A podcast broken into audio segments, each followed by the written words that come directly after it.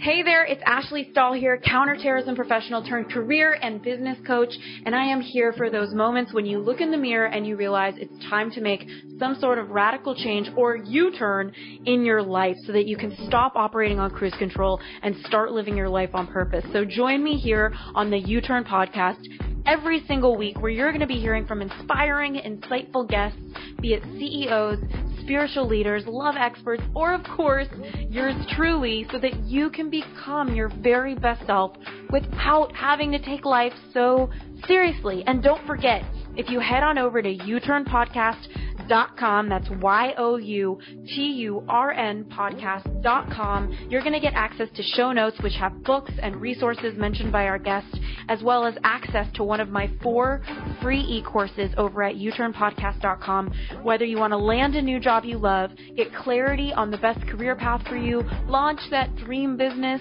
or deepen your romantic relationships. Whew, okay, enough about me. Let's get this party started with this week's guest.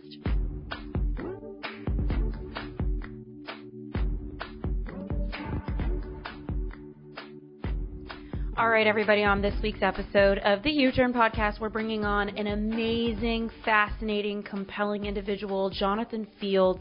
He's the founder of the Good Life Project. He's an author on his last book is called Uncertainty, Turning Fear and Doubt into Fuel for Brilliance. He's currently working on a strategy to archetype different people in the workforce to help you get closer to your purpose. It's called Sparketypes. And we're going to use this episode to talk about how you can find your spark at work, get back to yourself, how you can really ask those deeper, inquiring questions to really love what you're doing and take steps that are intentional and inspired in your career. So let's get started. I can't wait for you to hear this episode.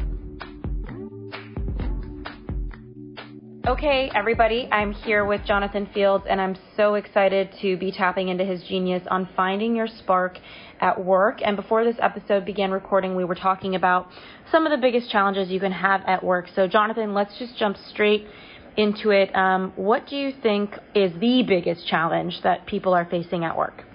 Yeah, you know, I think um, there are so many places, but probably the the thing that I'm hearing over and over and over and over and over in the workplace, whether it's entrepreneurs or you work in a giant company, is people are grappling with a sense of um, being purposeless, meaning they go to work, or sometimes it's the work they built themselves, and they're doing you know exactly what's in their job description. They're doing it really well. They're excelling. They are even accomplished. Mm-hmm. You know, but there's still this thing inside of them that feels like I don't have any genuine connection with purpose, with mm-hmm. you know being able to to figure out what is that thing I'm here to do and express it in the work I do in the world. And that's incredibly frustrating for a lot of people.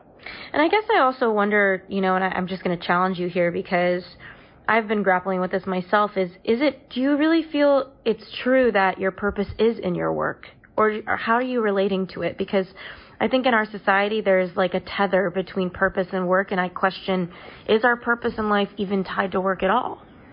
Yeah, I think you can you can manifest your purpose um, in a number of different ways, but yeah. one of the purest expressions is work, and you know, no small coincidence in the fact that we spend you know three quarters of our waking hours working. So if you're going to do that, you know, you might as well do it in a way that feels like it's a manifest expression of something deeper. And also, it's probably important to define what I mean by work. Mm-hmm. So when I talk about work, you know, most people immediately say, well, that's the thing I get my paycheck for. Um, it may or may not be. Your work in the world may be the thing that you show up and get paid to do, but also may not be that. And that's something that I think mm-hmm. folks are mm. starting to grapple with um, to a certain extent as well. Mm-hmm. Beautiful. And so for the person who's listening right now, and, and I'm sure there's many, and you know you're listening and you're thinking yeah I, I don't feel a sense of purpose and i do feel stifled like what are some steps or insights to kind of get somebody back to their spark? Yeah so there are a lot of on ramps to this and it's funny because i've been um been working with entrepreneurs and companies for a long time now and trying to approach this in a lot of different ways to figure out what resonates to come up with a lot of different prompts, and we've been sort of testing and optimizing and building stuff for years now.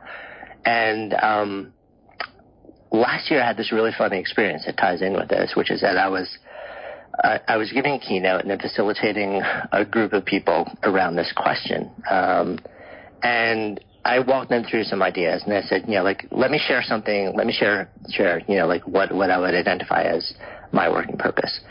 And immediately about 10% of the hands in the room went up and they're like, can we steal yours? um, and it's really interesting because when you sort of, when you talk about this, everybody's trying to find this thing which is completely 100% distinct to them, which is, so in theory, there are billions of, you know, unique purposes, working purposes in the world. What I start to realize is that, in fact, there are not. In fact, there's a pretty small set of fundamental drivers of purpose that are universal across nearly everybody. And we get confused because we look to define it by staying really surface level. We look for really granular expressions. You know, so somebody will say, you know, like my purpose is to help um, small animals find um, places of shelter in cities where nobody's looking after them. And that's a really interesting, unique, granular expression. But there's a much deeper thing that you're wired to do on the planet that can have a thousand different forms of expression. Mm. And if if you never get to the deeper level um, to really understand what is that deeper driver, mm-hmm. then not only are you limiting yourself to whatever you think the current thing is, but you never understand yourself to a level where when that current thing ends, and it always will, you'll be able to turn back out into the world and say, okay, so if you're in a job, you're like, okay, so like I, I'm, I'm feeling something good here. I'm feeling a strong sense of alignment. I'm feeling a strong sense of purpose.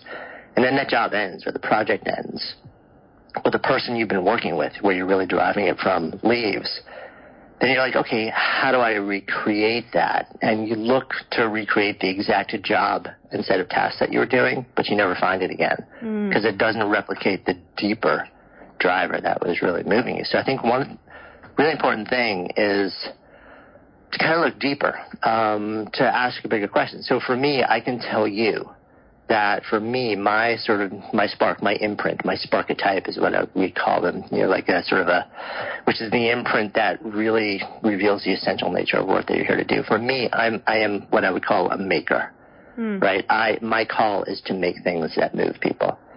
That can express itself and has expressed itself in so many different ways. So I build companies, I build experiences, I write books, I produce media. You know, these are all granular expressions, outward expressions of that deeper driver. But because I know the deeper driver is something which is kind of like core to my DNA, I can then look at almost any job, almost any company, almost any industry, and understand how to create what I need um, regardless of what the job description says. It's a really powerful distinction you're making, Jonathan, because I think a lot of the times we are conditioned to believe that we follow what we like or what we're interested in, which I've talked a lot about the distinction between passion versus interest. But the distinction I'm hearing from you is really what drives you versus what I think a lot of people are looking at when they're choosing a job or a career path is what they like. Um, and what drives you can be more of a different thing. Is there a certain amount of drivers or a certain amount of sparketypes um, that could help people kind of consider this? Yeah, I mean, what we've identified in our work right now is 10. Um, could that change through more research over time as we get more data? Yeah, sure. You know, to me, this is this this is work that's in a state of perpetual beta, and and you know, I will never lock it down because we're constantly testing and optimizing and learning. But there really are, you know, a, a fairly small set of things. We've we've actually created an assessment tool that um, that lets you do that. Um, but you know, the the big idea that you were talking about, the, the distinction between something that you like to do, um, and even something that you're good at, mm-hmm. versus something that gives you this deep sense of, I'm doing the work that I'm here to do um, it's different. You know, there are plenty of things that I'm interested in. There are plenty of things that I think are kind of cool. You know, but does that make me wake up in the morning and feel like I matter? The work that I'm doing matters. The contribution I'm making to my ecosystem and the bigger world matters. There's a deep sense of sustained meaning mm-hmm. that is like, you know, just sort of emerging organically out of the work that I do that's nourishing on a level that an interest and a like just never will touch, you know, and there's a sustained element to that, which a passing interest um, may kind of give you like this momentary glimpse of, mm-hmm. but then you'll kind of you'll be through it pretty quickly and looking for the next dopamine hit. And how do some how does somebody find that inner peace? I mean, obviously, it's a huge question. I feel like we need seventy podcast episodes yeah. to get down to it. But I know you have the ten sparketypes. Does it start with knowing your sparketype, or does it start? I just I'm going to keep saying that word because it's so fun to say sparketype. yeah, I mean, it's it's um for us that's the starting point. It's kind of funny because you know the the archetypic system that that has sort of been in, in the work for years, um, but it, it, didn't come together until the last year or so when we started pulling together a lot of different work and a lot of different strands. But the process is like we zoom the lens out. Here's a process. Whether you want to call it sparketypes or whether you want to do some other work, it always starts with fierce self inquiry. So we like to go out into the world and just like do this job and see how I feel about it, and then do the next job and see how I feel about it, and do the next job and see how I feel about it. And that's actually valuable. Yeah. But it's a lot more valuable once you've done a little bit of work before that. Once you've done a little bit of really intelligent self-inquiry. So part of like what, what we're looking to do with um, this archetyping, you know, with the archetyping system we've created, is give you a foundation that says, okay, here's something that you can know about yourself as like on day one. You know, like that that the essential nature of the work that I'm here to do, the core driver, purpose, expression, and flow in my life, is this type of work, right? But that's just step one. That that's insanely valuable for most people. The moment they see it and hear it, they're like, "Oh, I've actually known that since I was six, but I've denied that that actually is the essence of who I am because, you know, either culturally, there's not a conventional path to call that my work, or it just scares me because it resonates so truthfully. Mm. So most of us actually know that, but you know, tools like the Sparketype assessment will bring you back to it. Um, and there, there are probably other tools that will bring you back to that space too. So I don't want to just focus on the work we've been doing. That's step one, though. You know, that's not where you end. From there, then you start to ask the question: Okay, so what are my fuller set of preferences? You know, when I take that well, that tells me something really essential to my DNA. What do you but mean by what does that look like when I'm out in the world and yeah. working? You know, so then like the, our, our process is you build a fuller profile. You know, we actually I don't know if you're familiar at all with uh, in the startup world over the last five years, the idea of canvases has kind of become really popular with business model canvases and stuff mm-hmm. like that. Mm-hmm. And I love that idea because essentially what a canvas is, it's it's it's a one page that identifies, basically it profiles an entire business idea, concept. All the things that are most important about it that would define it are there on one page. So to me, the next step is you create your own canvas. You know, for us, we call that your Spark canvas. And so you take that one nugget that you start with, and there are another nine or ten things that are really, really, really important to know about yourself. You essentially you're profiling yourself you know, you're profiling your, your preferences, your orientations, and your wiring so that you get to know yourself on a level that you've probably really never understood before. And this one thing, basically, you, know, this one profile you create yourself lets you then turn out into the world and understand on a completely different level what to say yes or no to. So if you want to go try a job, or if you're even looking for a new path, right, and you're trying to figure out, okay, does this sound like the type of thing that might nourish me on a level beyond the paycheck? You can actually look at this profile and say, does it check the boxes? Or does it conflict strongly with what I need to actually fill myself up? Or even worse, does it clearly conflict so strongly that I can tell already it's going to empty me out? Mm-hmm. Um, so I think, you know, sort of building a bigger profile is really important. Once you have that, then you can go out into the world. You can run those same experiments right? You start to interact with all sorts of jobs and experiences and companies, but you do it in a much more intentional way. And you look at it not as, okay, I've got the job I'm going to have for life. This has got to work. Yes. You look at it as saying, huh, you know what? My job is actually not to run the company or climb up the ladder. My job, especially in the earlier, you know, parts of life very often, your 20s and 30s, is to really try and understand who I am and then run a series of deliberate experiments that tell me a little bit more and a little bit more and a little bit more so I can keep narrowing the field of understanding and then find myself able to consistently find and do work and build on that that just keeps me in this place of feeling sparked, feeling amazing while I'm doing it. And it's not an instant process, which people very often don't like to hear. Mm-hmm. You know, mm-hmm. this is a process of deliberate, methodical work. But if you can do that for a handful of years, and that sets up decades of deeper fulfillment, then to me it just makes so much sense to do it. Well, and this also begs the question, though, Jonathan, around the five-year plan, the ten-year plan, all these different questions. Yeah. For me, I'm a grower, and so who I am, like when I started my career coaching and job hunting course, you know, five years ago, isn't who I am today. So, what is your thoughts around your system and figuring out your Sparketype and your your motivators, your drivers, and also being able to come up with a plan? Like, do you believe in the five year plan, or what's your approach about that? Um, I think it's really good to invest some time in identifying a path that sounds interesting and then hold it really lightly and allow space for Love growth that. and serendipity. Amazing. You know, because if you, so here's, here's what we know. If you say, my job, uh, like I'm at point A, right? And my job is to get to point B as fast as I can. Like, here's my five year plan. This is where I want to be. I want to be an executive vice president, doing this kind of work, earning this kind of money, and in this company, right? And then you put your head down, you reverse engineer a map, and you just you do everything that you need to do to hit that. What we know is that very likely you will hit that.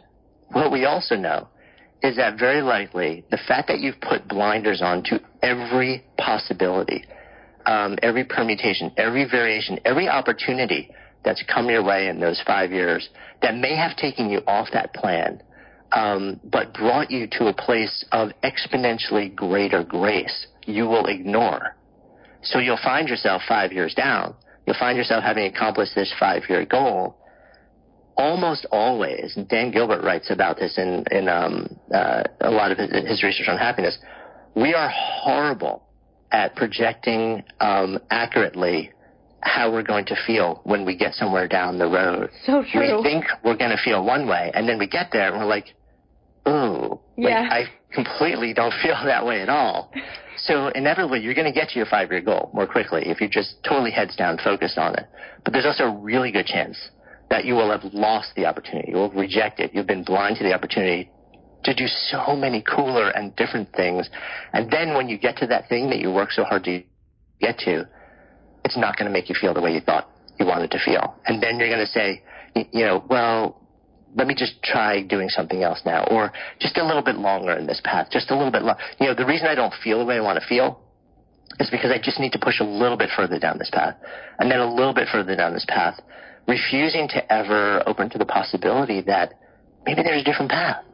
Yeah. You know, maybe there's a different set of experiments that you want to run. Um, mm-hmm. But we get so invested in executing on a plan, and we get so shamed sometimes by society for um, bailing on it that we feel like we just have to do what we said we were going to do. And sometimes that's a good thing, but sometimes it's a disastrous thing. Yes, I think there's such a beauty in people who are willing to quit when, because I think quitting is shamed, you know, in society, like you're, you're a quitter. But isn't there such a beauty in someone who's willing to look at time they've invested in something, a career that they've put in, look at it and say, it's time to call it quits this isn't for me. Um, do you have any insight on how somebody can get that courage or overcome that fear of that shame? Um, yeah, probably a couple things. I think, you know, it's, I'm, I'm a little bit like a broken record here. The more I love you a good actually broken record. Do it. Yeah. the more, you, the more you kind of hit pause on the treadmill of accomplishment and you just take space to actually say, who the heck am I and what do I actually care about and what's meaningful to me and really intelligently profile yourself.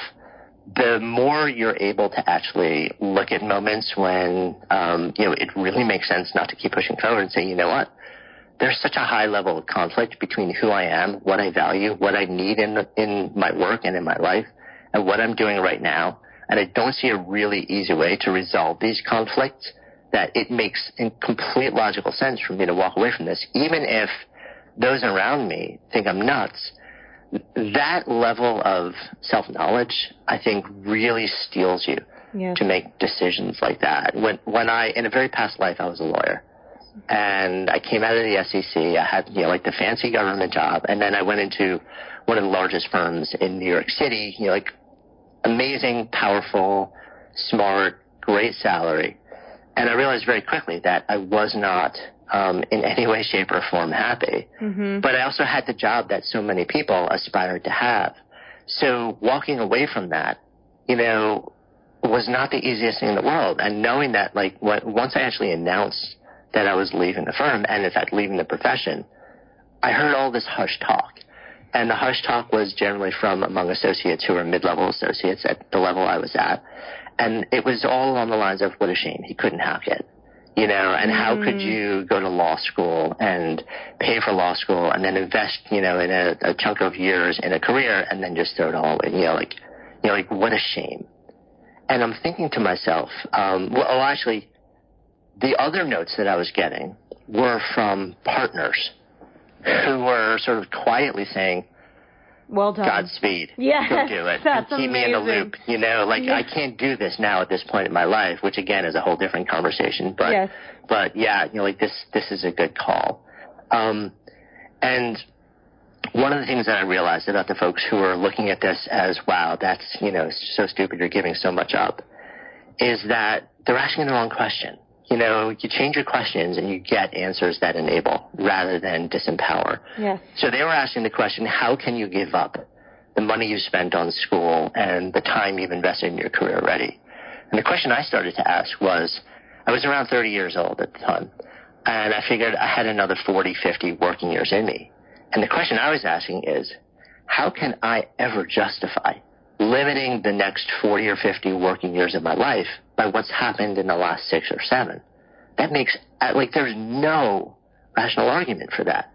Yeah. Um, and when you start to, you know, like, so it's a blend of, of self-knowledge and the ability to reframe and ask better questions that I think really fortifies you. And I'll throw in a third thing, which is to surround yourself with people who have a similar value set to you that are seeking more than checks on a ladder of accomplishment and actually really pursuing a deeper level of fulfillment in the work they're doing.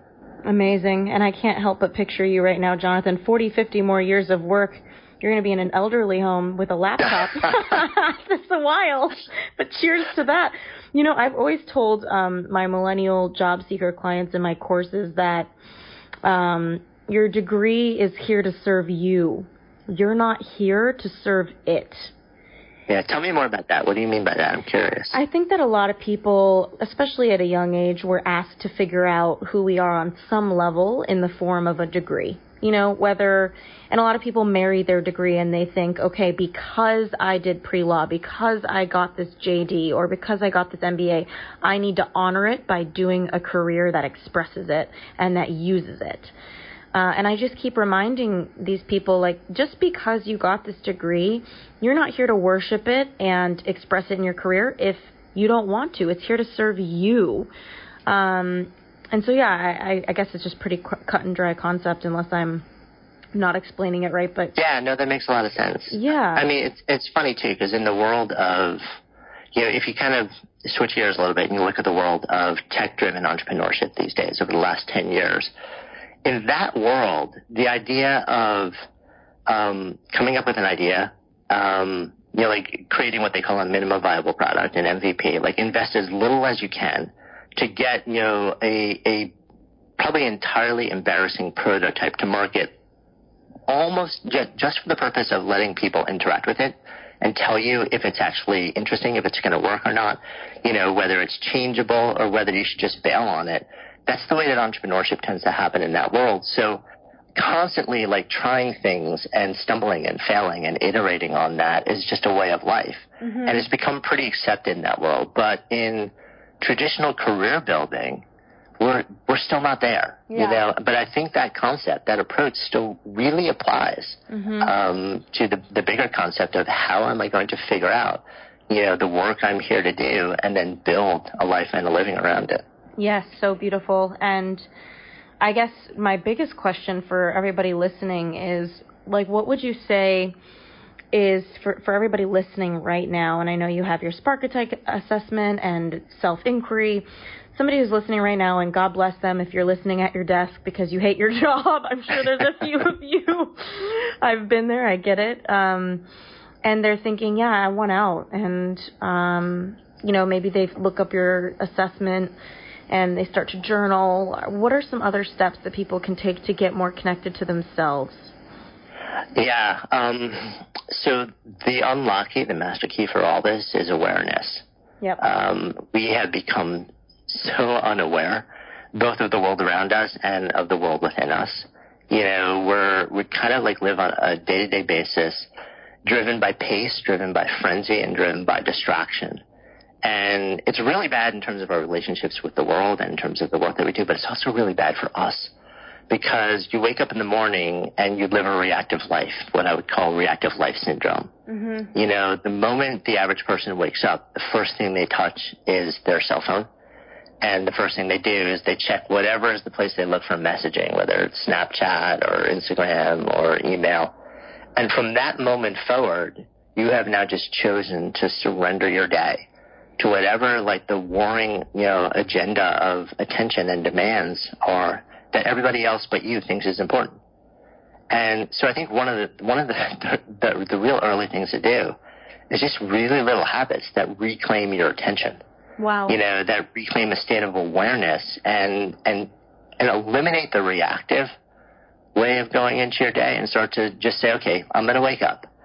Let me not actually touch that device first thing in the morning um, let me actually just take a moment, lie, breathe, and ask myself how I feel.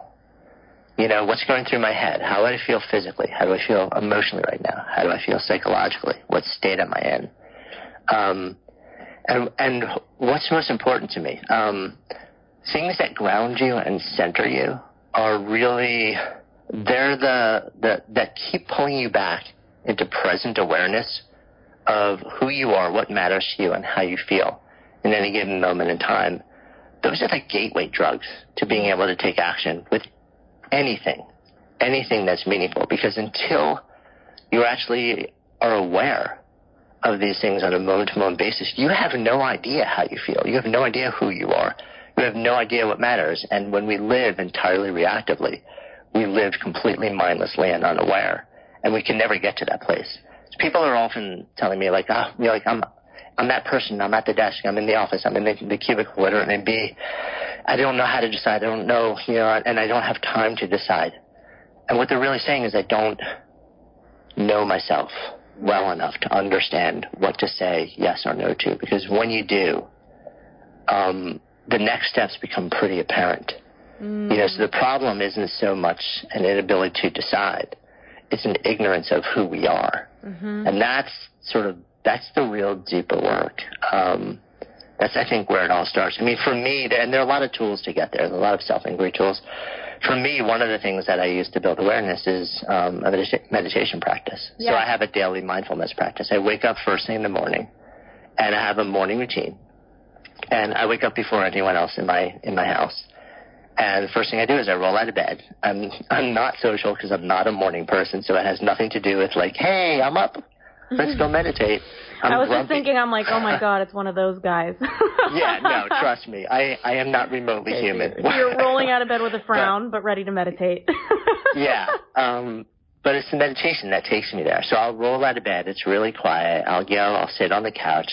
I do five minutes of gentle breathing exercises, which kind of get me into a better space and reset my nervous system a little bit. And then I do 25 minute, um, just really simple mindfulness meditation. And for me, I began this practice um, eight years ago now, largely on my knees, not because I wanted to, but because I was trying to get through a really hard experience. And that practice was brutally hard to start.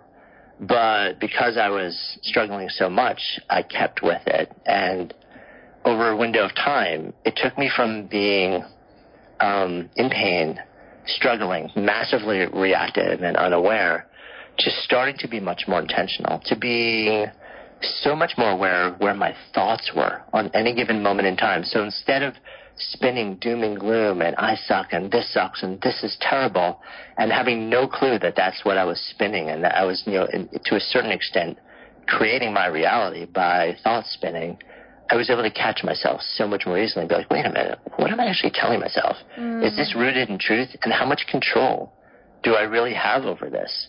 You know, so once I started to be able to get to that place, I gained the ability to then start to direct my awareness, to direct my attention and my thoughts in a much more deliberate way, um, in a much more constructive way. Mm-hmm. And so I went from being really stressed out, reactive, struggling, to kind of baseline okay. And then that same practice over a period of years has taken me to a profoundly better place. You know, so I can, you know, it's it's a, it's a, it's a tool set that I use every single day in every interaction. Um, it it rises to the level of what I would call exquisite attention, which is the ability to literally cultivate and place a hyper focused state of attention within a process of either self inquiry or a conversation or a relationship so part of my job now, like you're doing right here, is I sit in the studio, you know, for an hour and a half very often with people where I have to hold this intense face to face space and go places which very often are very uncomfortable. Beautiful. Um, and this capacity lets me do that um, with so much more ease. I love that. That is so insightful. And I just want to be commenting for everyone listening who is thinking about meditating. I meditate as well. I'm not as consistent as you, Jonathan. I joined a meditation lounge in Los Angeles, and I go. They have classes all day, and I just go whenever my schedule permits. So I'm not. I as, just, I just love that there are meditation lounges now. oh my gotta love it, right? This is the world we live. Gotta get my green juice. Gotta go to the meditation right. lounge. You know. Um, but what I will say is that for those of you who don't want to spend the money on something like that, you can go on YouTube and you can type in any sort of issue that you're dealing with, whether it's anxiety, um, and you can type in guided meditation. I've found that it, it's taken me a while to get to a place where you are, Jonathan, where I can be quiet and meditate. I think my mind is just so noisy that the guided meditation was kind of a start to get me in. And um, just a suggestion for those of you, if you live in a big city, to maybe look up and see is there a meditation place where you can get guided meditations, or if you want to go on YouTube. Do you have any other suggestions for somebody who's just yeah. starting? Because it's no, overwhelming. So, yep some some great super easy ones. Um, so there are some really great free meditation apps now. Also, yep. um, Headspace mm-hmm. is fantastic, and the first couple levels are completely free, where they kind of do like a 10 day, 10 minute a day challenge. It's all guided, and they, and then you get a little bit longer with each one. I use an app called Insight Timer. And the main function is it's a it's a meditation timer where you know it's set for 25 minutes and it chimes every three minutes for me because that's my choice. But they also have, um, at this point, probably thousands of guided practices from hundreds of different teachers. Many of them, the you know, like some of the most legendary meditation and visualization teachers in the world. Yeah. And and it's all free. And it's beautiful because I'll regularly just On check Headspace? out something from Tara Brach or someone else and fold them through it. And I would also so so it's great because it's portable. You can literally you can just sit on a bench somewhere. You can sit. I've meditated on planes, on subways, on you know, and maybe it's just five minutes. But so start short. Use some sort of free app. Um, Are you talking about Headspace for the one with all of the teachers? Oh no, the one with all the teachers is called Insight Timer. Insight Timer. Okay, great. Yeah. We'll put that in the show um, notes too. Yeah, great app, and um, and it's a great one also because you can play with all sorts of different different styles and voices and teachers and approaches and stuff like that and just see what fits. Yeah. You know, and eventually you'll start to get a handful where you're like, you know, I love listening to this one in the evening. I love listening to this one when I'm walking on the beach. I love this one first thing in the morning. Mm. Um, it's a great way for, I think, a lot of people who are on the go and massively stressed to be able to access it. Beautiful. And, you know, we talked earlier before we started recording about just the idea that everybody is distracted. And we talked a little bit about, you know, morning practices to stay out of the distraction and get connected to yourself. But what are some other ways that you can suggest people finding flow? Because I'm writing a book right now, actually called U Turn, because this is YouTurn podcast. So I've got U Turn book. Obviously, I'm going to be doing so many U-turns, I'm probably gonna end up in the same spot by the end. but um, one of the things that I think is really important is flow, and it's been really a big challenge for me personally writing my book to have a day of flow. Um, so, what are some thoughts you have for everybody in the workforce now, even if they're not doing what they love, to find that access of flow? Yeah, it's a great question, and maybe it would be helpful for those who aren't familiar with the term to kind of yeah. just take an extra couple of seconds to define it, or at least what I mean when I when I say flow.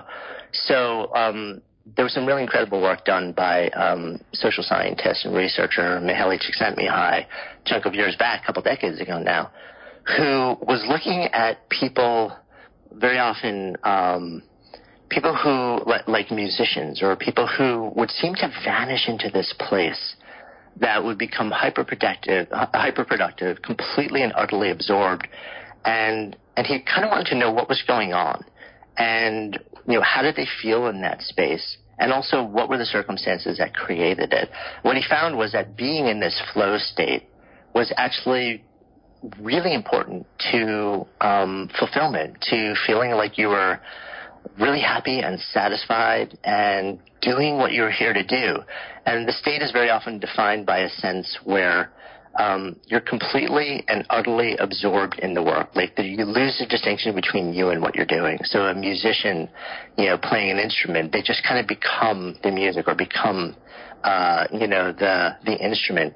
Um, somebody who is a, a coder, like if you code, it's not unusual for that person to literally just completely become absorbed in the work that they're doing. It's almost like they're part of the machine, like there's something flowing or channeling through them.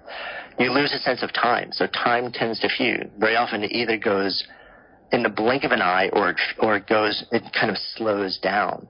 Um, and this is a sense where people report it as being almost like in a state of bliss. Um, it's not defined as happy or sad. It's almost a state beyond emotion, and it's extraordinary. And essentially, what what Csikszentmihalyi said is, the more time we can spend there, the better a life we live. And we have the ability to cultivate that to a certain extent at work. So if you think about those things I was just talking about, you know, it is an intrinsic expression of the work that you genuinely feel called into to do. And that's kind of what we were talking about with, you know, Sparketypes and really identifying and profiling yourself, understanding what that work is for you. But also there are environmental controls. And I think this is where people get tripped up because part of your ability to be in that space is also how much control you have or you think you have over your environment, over the resources that you need to actually do this thing mm-hmm. that you're working on. And here's where we stumble because a lot of us we're like, well, we're working on this project, and I actually really do like it. And I'm building this spreadsheet or this code or this team or this product, and it's super cool. I love it. When I have the opportunity to get lost in it, I do, and it's incredible.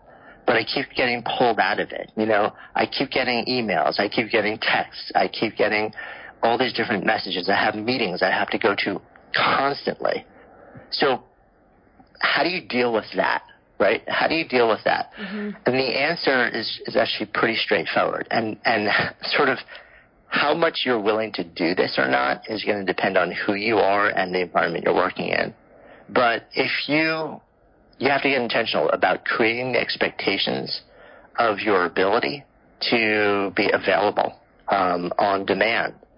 And if you can sort of start to control access to you, and block out uninterrupted windows, that starts to give you a much higher likelihood. It gives you these windows where you can drop into that space for longer windows of time rather than trying to get into it in three to five minute bursts. It just doesn't work. Mm-hmm. You know, if you can set aside two hours and basically set the expectation, hey, listen, like, you know, from 10 to 12 every day or from 2 to 4 every day, I am in hyper productive, hyper focus get stuff done mode. You know, nobody, I will not be responding to messages. I will not be like doing meetings in this window in time.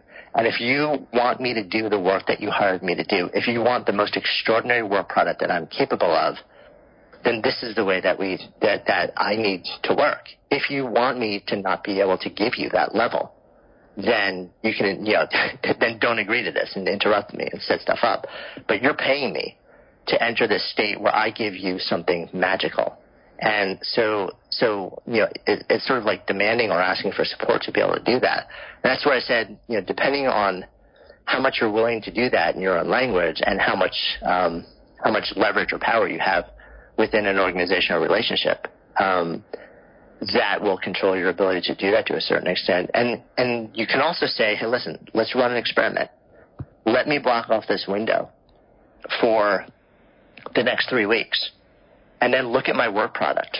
You know, look at how I am, look at how I am in the office, and compare that to any other three window. And if we see a notable difference, then we're both going to be happy.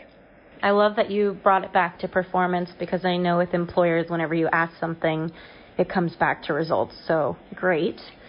And um, as far as books, like, do you have any favorite books around flow or around purpose? What do you suggest? I know you've written some books, so I would love to hear about that too.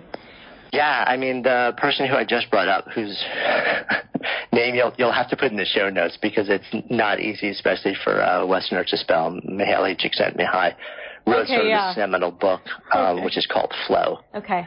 and he's written a handful of other books um, since then. I love it because it's research based. You know, it's not metaphysical. It's like this is nuts and bolts research based about people um, entering the state when they're doing their best work. Um, Steven Kotler, since then, has written another book. I think it's called Becoming Superhuman, where it's sort of an updated look at the elements that would allow you to step most easily into flow states across all sorts of different types of um, of jobs and tasks and functions and stuff like that and fields. Great. Thank So I think those are two really interesting books to look at. And I wanted to just bring it back quickly to Sparketypes. Like, is there a really, like, is there a super common one and a least common one? Uh, I was just kind of curious what you're finding. Yeah. Um, my answer to you right now is too early to release that data, but. I expect that we will definitely see ones um, that are much more popular than others. Um, and also, there's, you know, it probably also makes sense to share that in the way that we've actually set up our tools is that um, we don't, you know, it's not sort of marketing stick where it's like no matter how you answer the questions, you're going to get one of these things.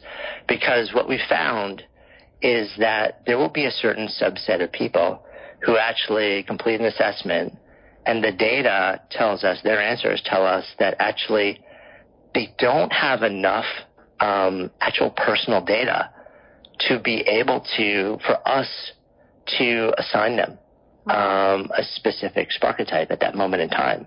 And the question is like, well, why? Does that mean they don't have one? And the answer is no, everybody has one. In fact, we have what we call a primary and a shadow. Your primary is the essential nature of the work that you're here to do, and your shadow is something that you've gotten pretty good at, you're pretty competent at, you probably enjoy doing. But fundamentally, if you're being really honest with yourself, you do it in service of being able to do the work of your primary better. Mm-hmm. So if we can't assign that based on some the way that somebody has done it, what we'll do is we, we call the, that sort of a phase that you're in called shapeshifting. And what we've seen is that as a general rule, that happens when somebody has, very often it'll be when they're much earlier in their career and they just haven't done enough. They haven't lived enough work. They haven't tried enough things where they have enough sort of personal data to be able to actually have, have, understand what their preferences are. Um, and and it's not that they don't have the preferences; it's that they haven't balanced them against the world enough for um, for it to sort of like really become clear. And um, that so the job of that person is actually to run a series of experiments specific to each one. And very often that will trigger exactly what it is. But the, um, I mean, like I said when we started the conversation, my primary spark type is I'm a maker. I, I fundament, my fundamental call is to make things, to take an idea and make it manifest in the world. And I almost don't care. I was a painter as a kid. I was an entrepreneur.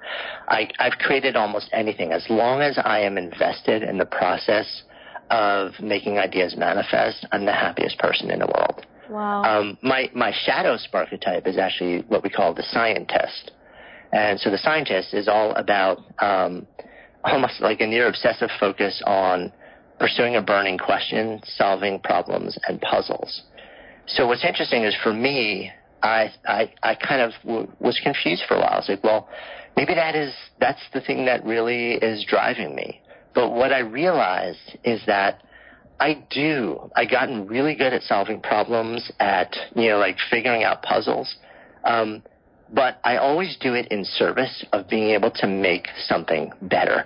And the minute I have the problem solved and the puzzle figured out and the tool, the solution on a level that allows me to turn back to the making process, boom, I'm there. and I'm like done investigating. I just want to get back into the process of making. So it's super informative for me. What we've seen is scientists, um, there are a lot of scientists in the world. um, but I don't want to go out and sort of say like there's, you know, there's a really clear separation quite yet, but probably in the pretty near future, um, we will be releasing like a chunk of data that sort of like shows the distribution between the different uh, types. Got it. And I'm curious, like you, you're so wise, and I would love to know, like, what is, what do you feel is the best piece of advice you've ever gotten? Uh, hmm, I've gotten a lot. Um, sure. Yeah, it sounds like it. You know, it's interesting. Like, it's, it's kind of strange. Um, two voices popped into my head when you asked that. Um, and two voices and one experience. Um, the experience is when I was a kid, my mom was, my mom's wired the same way I am. She's a maker, hardcore through and through. She was a potter when I was a kid. And she very much marched to the beat of her own drum. And she just did the thing that she wanted to do. So seeing that was a really powerful lesson to me that you can be this hyper creative, kind of culturally different person and carve out what you want to carve out. Then the other two actual sort of like voices that essentially were saying the same thing, um, but thousands of years apart that popped into my head was um, there's a classic um, text called the Bhagavad Gita, which is um, essentially about um, a person who is charged with going out and doing the work in the world that they have to do, even though they find it um, really hard and sometimes unpleasant. And there's a line in the Gita that translates roughly to far better to do your own work badly than to do another person's work well.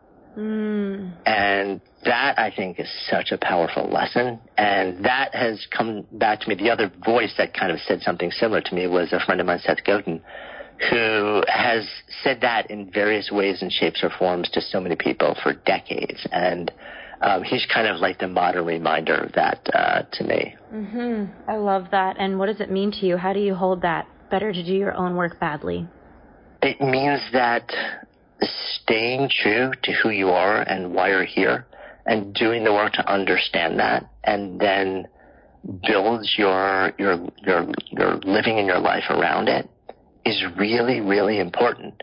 And to the extent that other people might have a different path for you in mind and you might feel familial or or peer or societal pressure um, to do something else. And you might even be good at that something else, you know, on a level where it's giving you some reward. If you do that and you still know deep down, you just know that's not it. Mm-hmm. That it's important to it's important to, to pursue that thread. It's important to honor that voice. And It's important to find the fortitude to continue to explore what is it and to acknowledge the fact that at the end of the day, Nobody lives your life but you. Nobody can experience the highs but you. Um, and nobody can experience the challenge and the emotion and the sorrow and the struggle on a level that you will mm-hmm. based on the decisions you live in your own life. So to a certain extent, you have to let go of expectations about the life that you you should be living imposed on you by other people and know that it is their limitations, their fears, their concerns, sometimes healthy and sometimes legitimate, that are being imposed on your life. Mm. at a certain point, if you're feeling like that's your reality, the question becomes, um, will you choose? Will you become intentional? And if not now, then when? I love that. That's so beautiful. And I know we've had you here for a while, so I just wanted to ask you one final question, then you can let us all know where we can find you. Um, is there is there something inspiring you right now, or a fad that you're into? I'm just curious in what it is. Phys- yeah, physical making. Um, so I have been creating my my primary creative outlet for a chunk of years has been more in the sort of intellectual property or the digital side of things. So I write, I produce media, um, a lot of digital stuff, but I have been missing so fiercely actual manual labor, working with my hands, mm-hmm. taking raw material and making something physical out of it. And I think I'm not alone. Um, so I actually spent half of every week for about a month um, earlier this year driving out to um, a small little town in the middle of Amish country in Pennsylvania and learning how to build my own guitar with my hands from scratch from like just so raw cool. pieces of wood and this was hard this was 13 hour days this was wow. this was not you know there were times where it was just it, it, but i mean literally talk about flow states we would start work at 8 in the morning. We would take a single 40 minute break for lunch. That's it, the entire day. We would often wrap at 9 o'clock at night. Wow. And I had zero sense of time. The only understanding I had of time was I knew at a certain point I looked up and it was no longer light out. But it could have been an hour. It could have been a half an hour. It could have been six hours.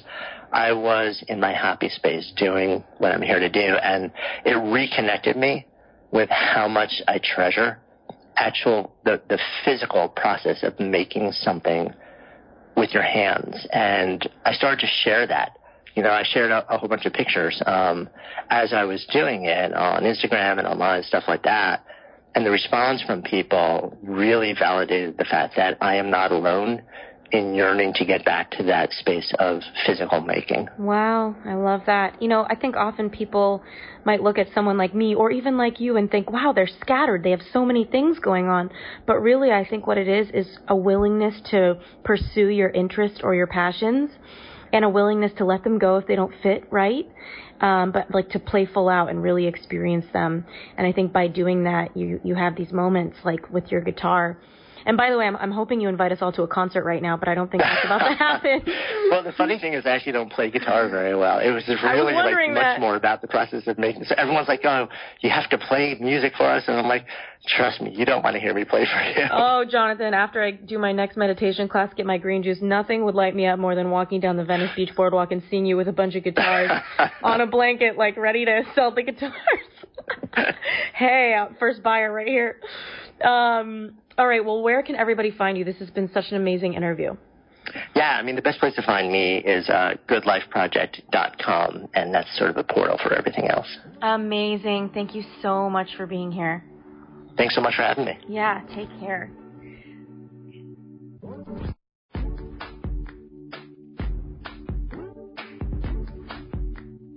All right, it's Ash here, and I'm straight off the episode with Jonathan Fields from the Good Life Project, and I just am so inspired because I think that he is someone who really has his own approach to life purpose, figuring out what drives you, and there's just so many nuggets in there. But I left this episode feeling called to read you a passage from one of my favorite books, and it's Steven Pressfield's book, Turning Pro. Uh, and it's about shadow careers. It's on it's on page 13 for those of you who end up getting the book. And it says, Sometimes when we're terrified of embracing our true calling, we'll pursue a shadow calling instead. That shadow career is a metaphor for our real career. Its shape is similar, its, taunt, its contours feel tantalizingly the same, but a shadow career entails no real risk. If we fail at a shadow career, the consequences are meaningless to us. Are you pursuing a shadow career? Are you getting your PhD in Elizabethan studies because you're afraid to write the tragedies and comedies that you know you have inside of you? Are you living the drugs and booze half of the musician's life without actually going out and writing the music? Are you working in support uh, or a support capacity for an innovator because you're afraid to risk becoming an innovator yourself? If you're dissatisfied with your current life, ask yourself what your current life is a metaphor for. That metaphor will point you towards your true calling. There's so many of you, I'm sure, that were listening to this episode, and I'm, I certainly was listening to the conversation as I was having it and thinking that it's so tempting so often to pursue something that's on the periphery of what we actually want to be doing because the vulnerability of actually doing what we want to be doing gives us the opportunity to actually experience failure, to actually experience rejection, in a new level. And that's why I think the mindset work of really questioning the beliefs that you hold about what does it mean when you are rejected? What does it mean when you fail in an endeavor? because that meaning that you're making out of yourself, out of the situation, that is what's holding you back from the vulnerability of actually getting clear within yourself of what that truer calling is so that you can go out and you can get it. For the longest time, uh, I thought that maybe I would be a diplomat for the UN. And I'm sure that, you know, in another life that would have been really awesome for me. But I ended up, you know, getting a top 25 degree in the world, my master's in war studies. I ended up learning foreign languages. And what did I do? Instead of going over to the UN and really intentionally starting that career, I went over to the Pentagon.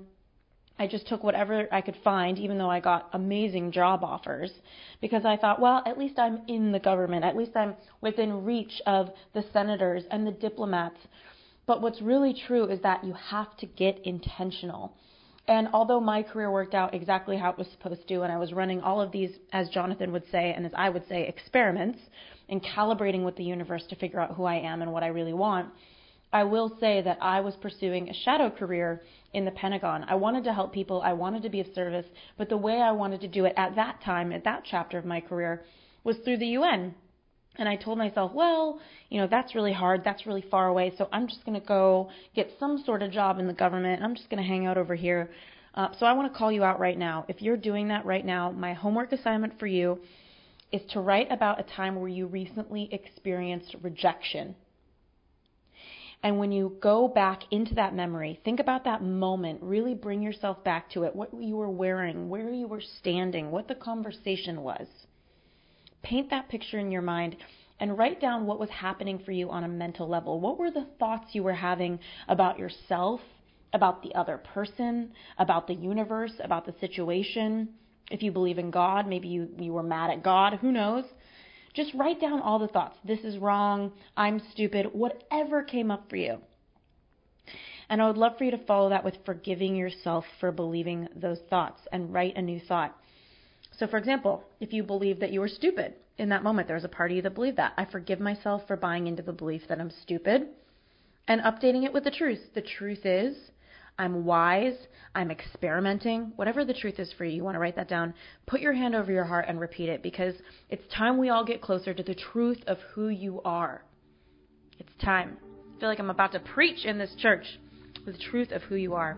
All right, this is Ashley Stahl signing off. Thanks so much for tuning in to this episode of the YouTurn Podcast.